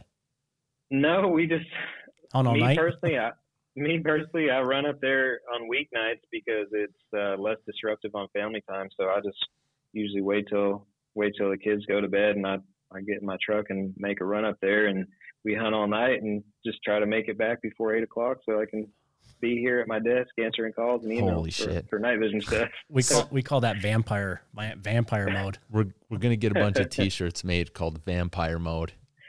I like it. I like it. That's pretty cool, dude. Yeah, it is. That's pretty cool. Oh yeah, it's it's a grind, but man, it's it's worth it, and uh, it doesn't. I don't have to have too much sleep to talk to people about night vision. I can kind of do that almost at my sleep, so it works out pretty well. That's pretty solid, dude. so what? Uh, what? Who do you usually hunt with? You don't usually go solo. Who do you take with? Um, I usually go with at least one person. I like hunting solo; it's pretty fun. I mean, it's just nice because I got a lot of gear and and stuff that I like to test out, and I always like to mess around with uh, with filming stuff and getting unique footage. So when, when I'm with myself, I can kind of mess around with stuff like that without annoying other people. Yeah. But most of the time recently, I'm hunting with at least a buddy, my buddy Estienne. He's a farmer up there um, on some of the properties that we hunt up there, or, or some other friends. But I mean, we try to. I'd rather hunt with just one or two other people because it starts getting crowded in that little Tacoma. If you try to stack four four people in there plus gear, What? Uh, what are you saying your your body count is on average, weekly or uh, just an average? A night that you go out, the average night that you go out throughout the year. What do you? How many are you stacking up? Um, this year, especially lately, we've been killing between 20 and 30 every time we go out. And then what do you do with them? I mean, you you freaking you. Stack them, man. yeah, we'll. I mean, if you if you follow our social media, you see, you know, we'll pile them up and take a picture. Yeah. Late lately, we haven't even been doing that. We just shoot them and we walk up to them and take a little picture and put it on put it on our Instagram stories and then move on. Do you ever Um, shoot is- coyotes off them then, or no? Um, Or will a coyote eat one? Yeah, the coyotes, the coyotes will eat them. We don't do that too much. If it's if it's really convenient for us, we'll shoot a coyote. Like if we see one, we can just pop one out of the window of the truck, or just hop out real quick and shoot one. We will. But I, I I'm too H- ADHD to sit around and call coyotes or sit on a bait pile. yeah. oh, dude, that's funny. uh, we would be we'd do the same damn thing. Yeah. It would be we're we're too ADHD to freaking sit and wait for a cat to come in. You know, so we're there Mhm. for 15 minutes as soon as we freaking do our job, then we're loading up and heading out. So I could see Yeah. that. yeah, it's more fun. I mean, it feels it feels more like hunting if you're on the move. Yeah. And are you filming every night that you're hunting then? Pretty much. Yeah. I mean, it, it varies in terms of the quality. Sometimes we like I like to at least get some footage like through the scope. Um, and if I if I can, I'll try to get some third person footage. But a lot of times, I mean, most of the time, I'm setting up a filming rig on a tripod, and Right. and so I'm carrying carrying that plus my rifle and and my shooting tripod when I stalk in on a group of pigs, and I'll try to set up the filming tripod and point it in the right direction, and and you know hope that hope that it catches something cool, Yeah. and it works. you know, What works what's your sometimes, guys' like your your doesn't work out other times. yeah? What's like your humidity down there? I know like up here when it's way cold, our our contrast our our footage is super good. How is that for you guys down there through your thermals? Oh, I don't know. I mean, in the summer the humidity is super high. Yeah. Um, yeah, I mean, cool, cool, crisp nights are are pretty nice. Right. We get some good footage. I'd say, you know, sometimes I'd say it's 50-50. Right. Sometimes we have nice clear nights. Sometimes we have pretty humid, nasty nights. Yeah. So, d- dude, if you're stacking that many and you're going out and you're being able to go through numerous pieces of equipment, you know, I mean, obviously with what you do, you you've got hands on an ass load of different stuff, and you can easily determine what is going to work good for you, what you like versus what's not. What's your setup, your rig on foot? Like, I'm not saying on the vehicle with a rover or a drone, take that stuff out. When you go out on foot, what do you have on your head and what do you have on your rifle? What do you have in your pocket or on your pack regarding any kind of thermal or night vision that you use? Um, well, me personally, I have the SkeetIR on my helmet, and I'd say helmet having a helmet mounted thermal unit is is pretty essential for me. Like I feel I feel handicapped without um, a helmet mounted thermal unit. I think a helmet thermal Nice. uh, mounted thermal here has doubled our kills. Yeah, yeah, Oh yeah, yes. yeah, it's big time useful. So I mean, SkeetIR, if it you know if if you can't get a SkeetIR, get something else like the iRay MH25, something like that. A helmet mounted thermal is going to increase your your effectiveness a ton. Um, the weapon scope that I have on my rifle uh, currently I have a Pulsar Thermion XG50 and an XP50. Honestly, like I could probably use any one of a number of thermal scopes and and have the same pretty much the same performance. A lot of them are gonna you're gonna be able to kill with all of them. I use the pulsars just because it's easy. It's just easy to record with them, and it's nice to have rechargeable batteries. So with as much as I hunt, I don't I don't want to have anything that I have to use off the shelf batteries with, and I want to have something that's easy to record with and has decent video quality. So that's kind of a unique requirement that I have. But if I didn't have those requirements, I mean, there's probably you know, any one of a number of scopes that I could use.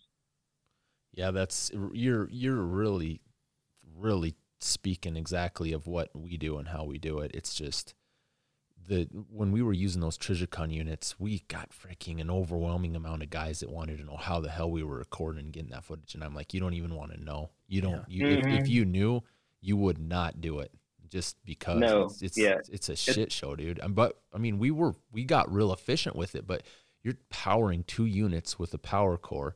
You're we were running a, a separate editing program on the camera while we went. You know, the ch- ch- it, I freaking just if we could get something on that level that would have onboard recording would completely change our game, just completely. Oh yeah, yeah. That's that's what I'm that's what I'm waiting for. That's what I'm hoping will be the next progression. If the if the resolution of the sensors is kind of at a plateau and some of these performance things are at a plateau, that hopefully the manufacturers will at least catch up in terms of um, features and recording capability and stuff like that. Because for a lot of people, um, that's going to be really important.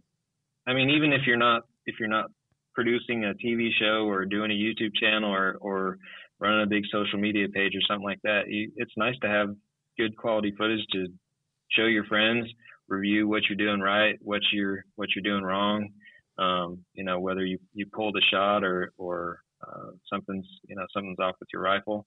So stuff like that, it's just, it's just nice to have and some of those features. I think that's, that's where a lot of the manufacturers have, have fallen short up, up until now and, and still now is that none of those, none of those scopes have all the features that you'd really want, or at least um, if they have the features, there, there's always something missing. So um, I'm hoping something's on the horizon that just has everything.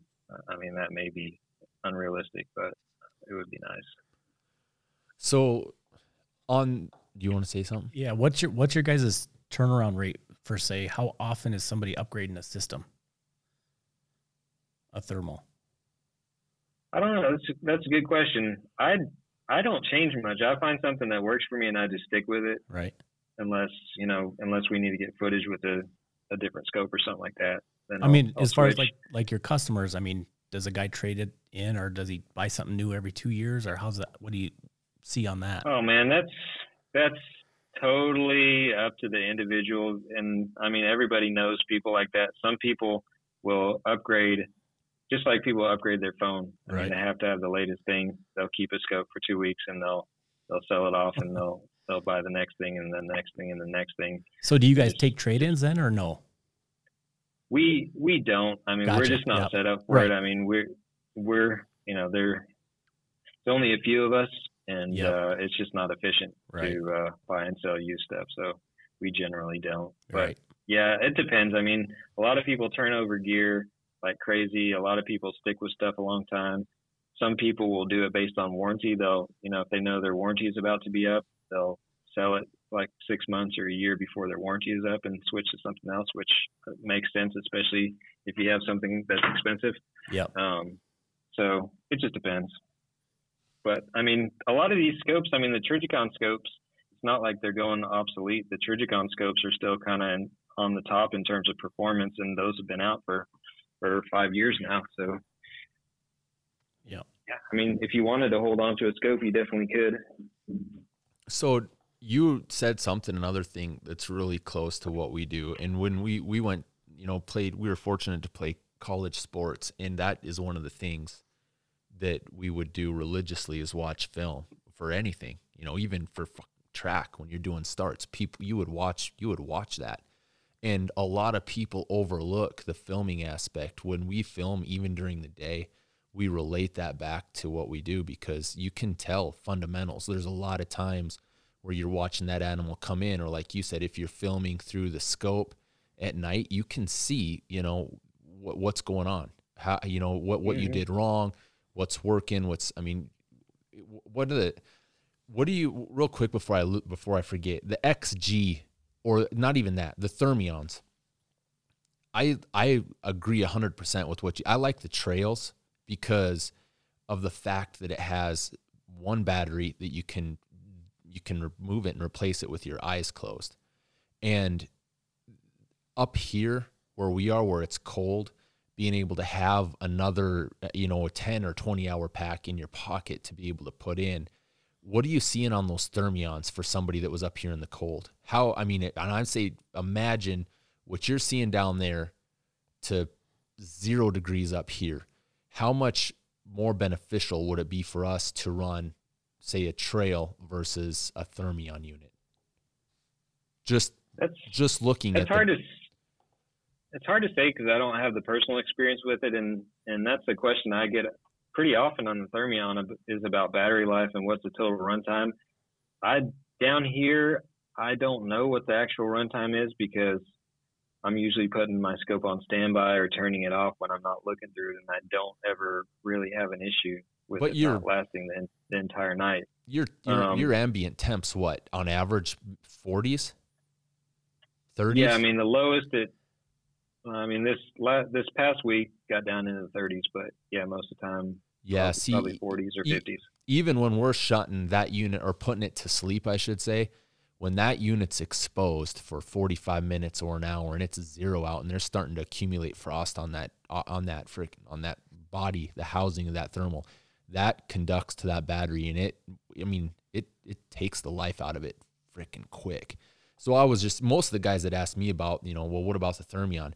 I automatically say, dude, I can imagine. I don't know because you know I don't know, but I could imagine that once those batteries get cold, it's gonna be a little bit tougher to swap them out. And I would think that they would probably. I, I don't know. I don't. I, I just thought I'd ask you and kind of see what you thought. Yeah, if you're concerned about battery life, the Trail is going to be a better option than the Thermion. Um, if you're willing to run an external pack, you can run an external pack on the Thermion and, and power it through the micro USB port. Um, one thing that I've found to be helpful is I have a little magnetic uh, plug for it. So you keep the little plug in the micro USB port, and then the cable has a magnet on it also, and you can just pop that on there or pop it off as needed. Oh, that's charge it or, or gotcha. run it that way. Yeah, that there that you way go. you don't have to.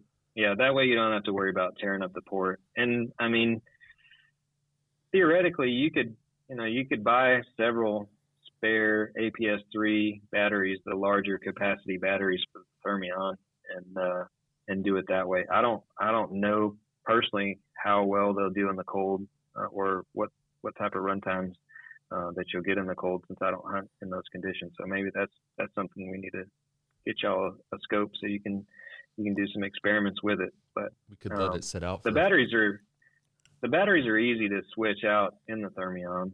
Um, I'd say as easy or easier than the Trail, but the capacity is just not as high for those uh, those batteries. It's basically an eight a proprietary 18650 battery is what Okay. it's using.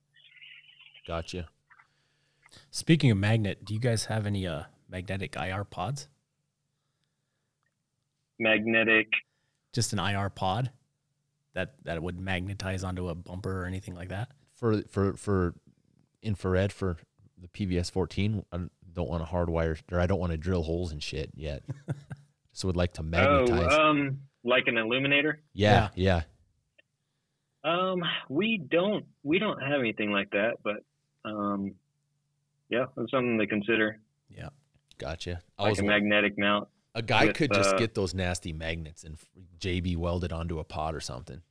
Or a flashlight or you know, a, Yeah. yeah, Yeah. I'd imagine I'd, I'd imagine there's a there's a commercial solution for those because I mean, although not a whole lot of people are using IR lights, there's probably tons of people who are using white light cubes and, and light bars and stuff like that who who have already um, thought about that. So Right. I wouldn't be surprised if there's a commercial solution. Cool, dude. Well, I'm trying to think if there's anything else that we can touch. Is is there anything on your end that you're thinking that I, I just kind of wanted to talk to you guys about details and thermal, you know, the the technical aspects and night vision as well. Just so guys, you know, give them some information. And and I think we we covered everything pretty damn thoroughly. Yeah, yeah. I mean, um, everybody's different. I would say a lot of stuff that you read online, take it with a grain of salt. Um, there's going to be some truth to it, but also thing opinions get really extreme online, and and people get uh, bogged down in in some of these minute details that don't matter too much. Like a lot of the gear that's available, like all the stuff that we sell, it's quality gear. It's not going to make a huge difference what you buy. Um, it's going to be you know, just look at preferences and, and features and, and your budget and kind of what's important to you in making that decision.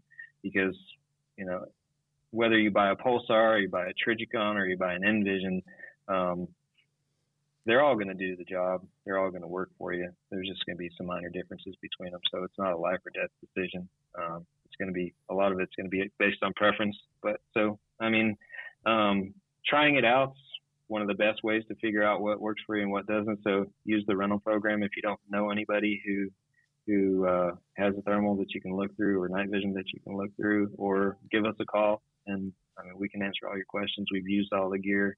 Um, we'll shoot you straight. I'll tell you, you know, whether whether you need to spend the money or, or you don't need to spend the money. We're not gonna we're not gonna pressure you to buy something more expensive than you need to, or or buy something that uh, is not really gonna fit fit your needs.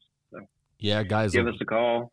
Yeah, what's Yeah, all your what's your email. guys' social media stuff? What's your information? How do a, how does a guy maybe you should check you out? You should post. You should be asking us so you exploit our stuff instead. uh, we're you can find us pretty easy. Google uh, ultimatenightvision.com is our website. YouTube's under Ultimate Night Vision. Facebook and Instagram are also Ultimate Night Vision. And you are We're the on, you're go ahead, go ahead. we're on all the major tubes.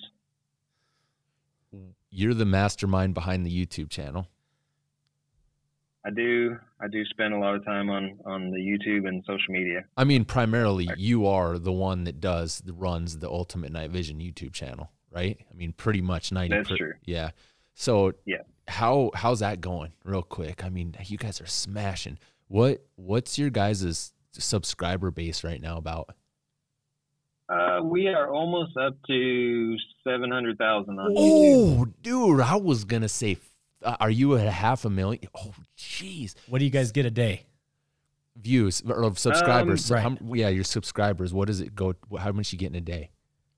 I don't know. It it ebbs and flows. I think right now it's I haven't made it. I haven't posted a video in over I think since beginning of September. Um, really? But I think we're getting around 300 or 400 subscribers a day. Wow. And and like on what do you normally try and put up uh as far as footage on YouTube a day or a week or a month? Um, I had been uploading about once a month, but um, it's just been so busy this year. I haven't had time to really edit stuff, so I haven't really posted anything si- since September because Gotcha. we've just been too busy work wise. I I feel guilty if I'm if I'm not answering phone calls and emails uh, and I'm on I'm posting on social media. So that's cool, dude. That's So, that's uh, awesome. uh, I got a lot of footage uh, kind of stored up, and so as soon as we we get some downtime um, work wise, yeah, I'll be putting up a lot of content. Right.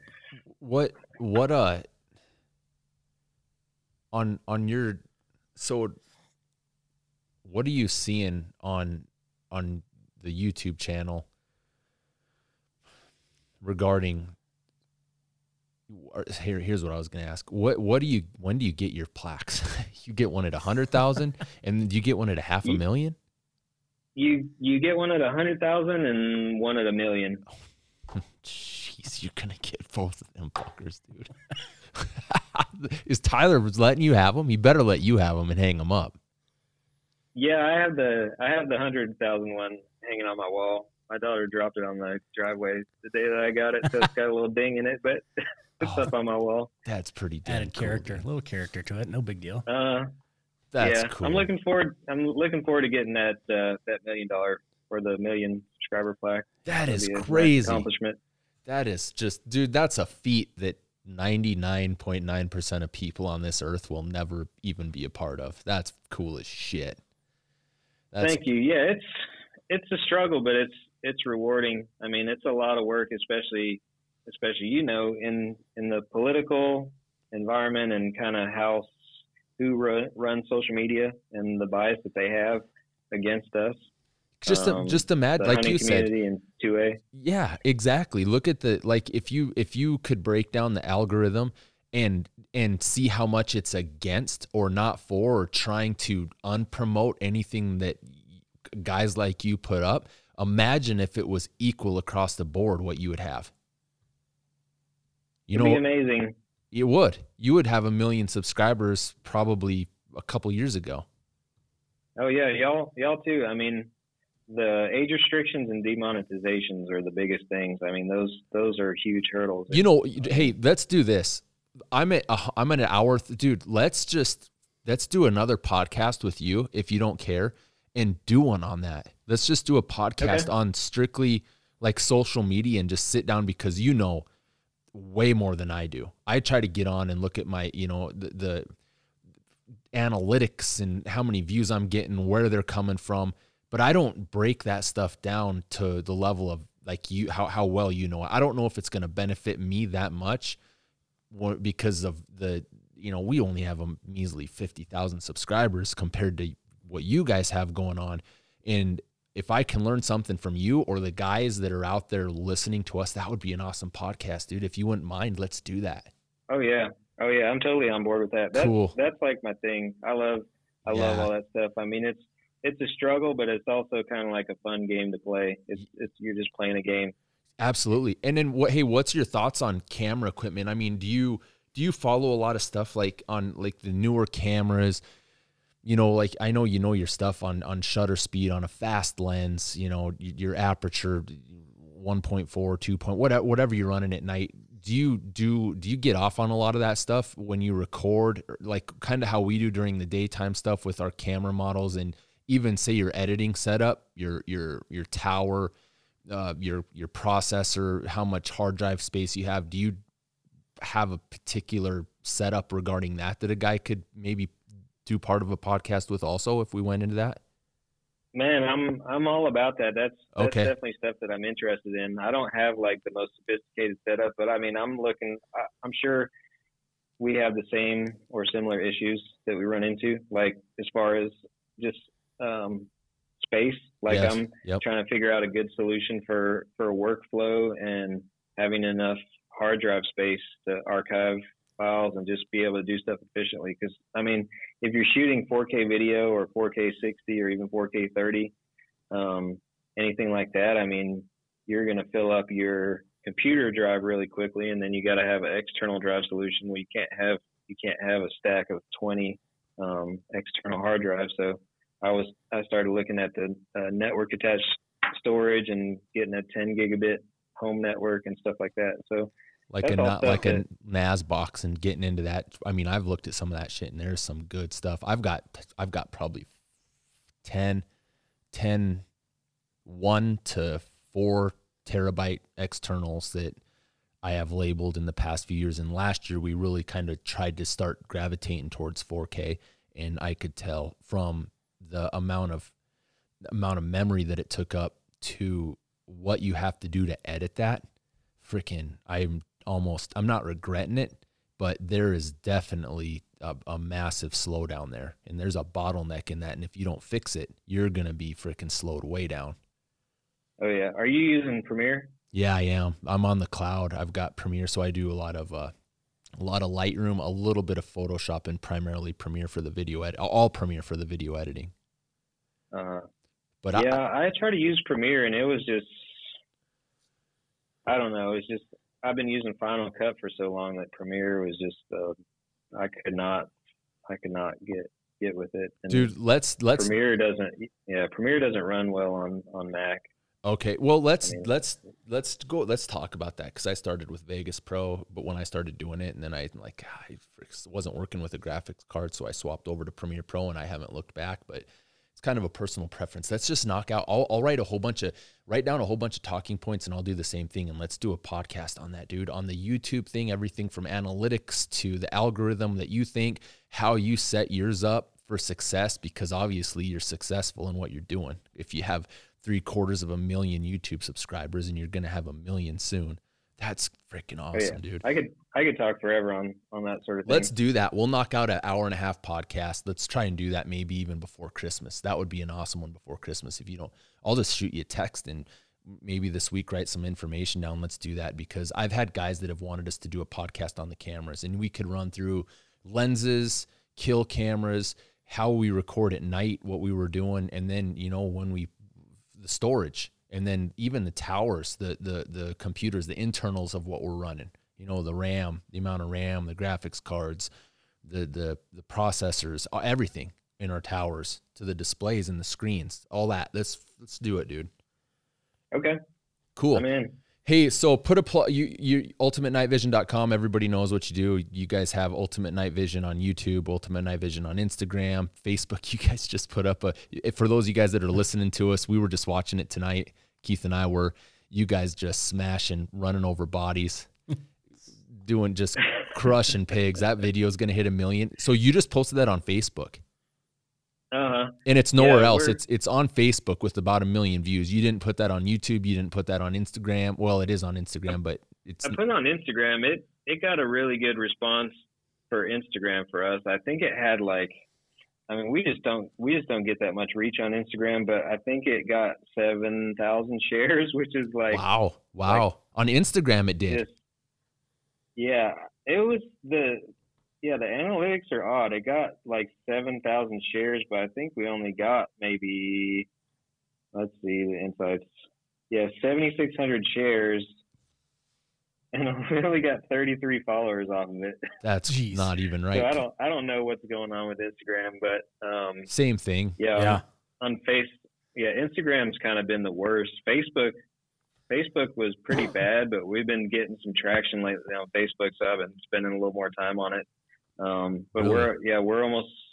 It's got that video's got a million views on Facebook, and then we're we're pretty close to hundred thousand followers on Facebook now. Wow, wow! I haven't even been looking at that. I have not even been checking your guys' That's good for you, man, for doing that. That's cool as sh- Yeah, awesome. they for a while when they did the sensitive content thing, everything was basically getting flagged as sensitive content, and we got almost zero reach. It's kind of loosened up a little bit. Like, Huh. um, yeah, re- recently our videos have been they've been getting a little bit of traction. So I don't. I guess they made some changes, or we've been flying under the radar for a while and and haven't had a bunch of PETA people reporting us.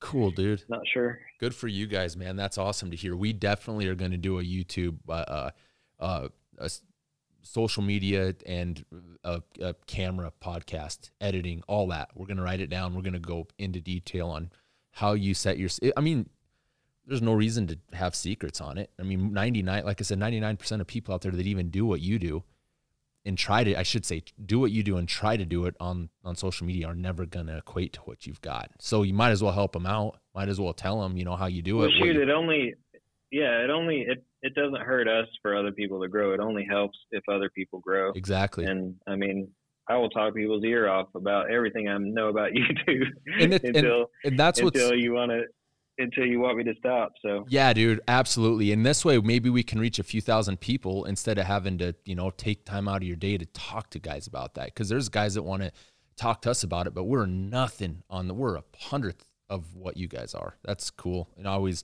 that's, that's what our goal is here, man. Try, talk to guys like you that are, I, I'd call you a subject matter expert on that. How, how the hell could you not? So that'd be, I'd that'd- agree. I'd agree. I mean, and yeah, I mean, there's no reason why y'all shouldn't be up there. I mean, it's the like we're we got the majority of our views off of y'all's content, so uh, it it makes. I mean, it's obvious that people want that content. You just it's just well, you're the one that put it, you were, and you put it together, dude. I mean, we just got the frostbite.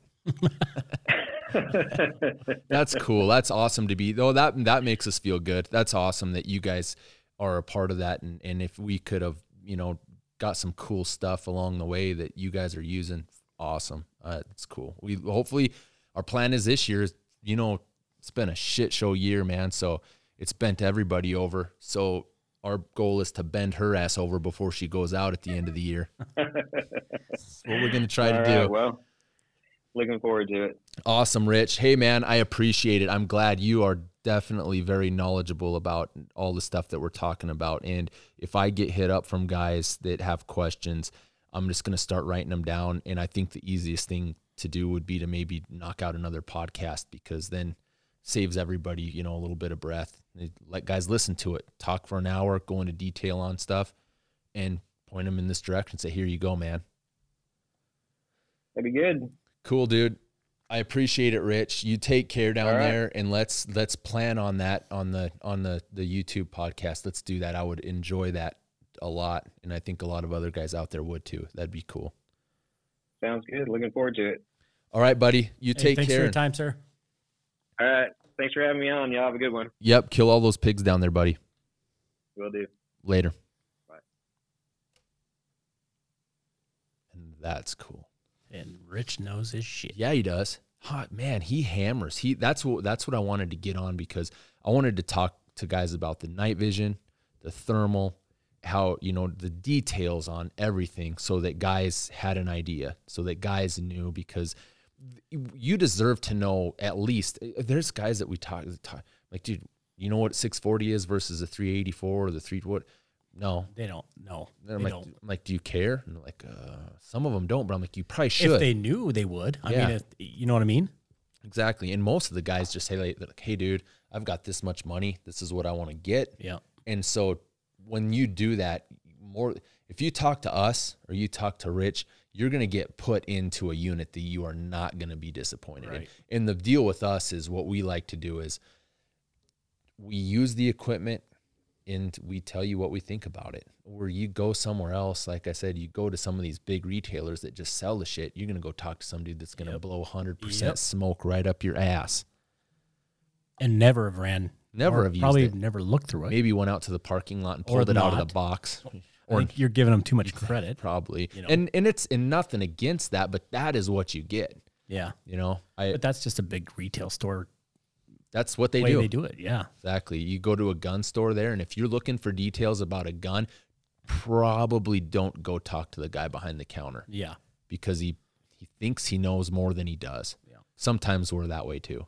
That's why we get guys like Rich on yeah. or That's the Tyler. whole reason for Rich and Tyler tonight. That's the whole reason for our podcast to get subject matter experts on that know more about like the shit Ri- Richard a lot, r- rattled off. That's that's what we want you guys to hear. So if we say something wrong, you can call us out. Yeah, That's pretty that's awesome. That was a good one. That was a good one. So what I think we are gonna do, you and I talked about this, and that is not blinking at me yet. I was gonna say That is those- not Are they that one will hammer for all that thing's plugged in. That'll hammer for it'll go for 400 minutes. I've got Oh. two memory cards. That will go for 400 minutes, which we're not going to, but we're at an hour 45. Let's kind of go give a little bit of a game plan out here because right now we're in a shit show, uh, doing an add on for my parents.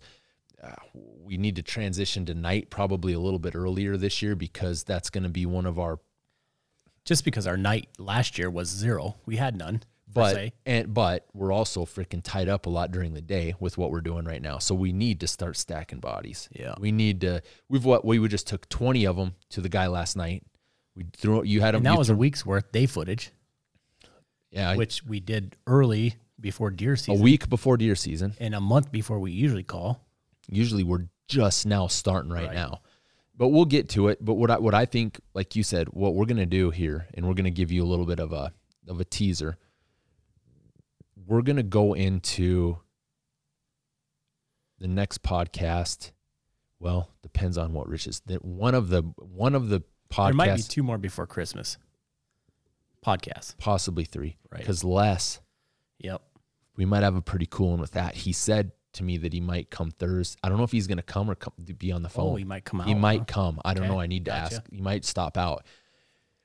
Um, we're going to go over the kill box, and we're gonna do. Which that's been a long time coming, man. That's just been we were gonna do it last year, and then last year turned into a complete shit show. Yeah. Not not regarding the kills that we got there, but just with everything. You know how it goes.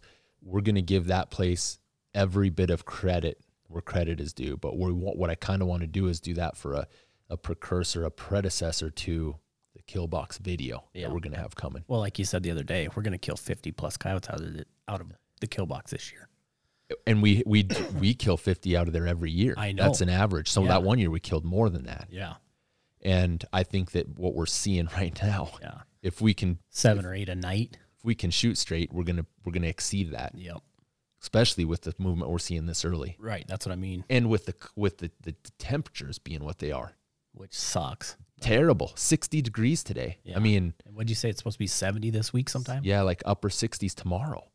And then you know if we could get a regular temperature where we're in the thirties during the day and in the Teens. teens at night. Oh, oh, it'll turn on. It Yeah. will completely turn on, and it's it's good right now. But we're gonna keep on rolling with the day footage. But what, like I said, what we want to do is you kind of heard at uh, the end of this convo with Rich about doing maybe a YouTube deal. But w- what our plan is is to do a Killbox podcast and tell you guys And you got some kill box YouTube video uh, videos coming out. Are gonna it's pretty much be kind of the same type, same time, I guess.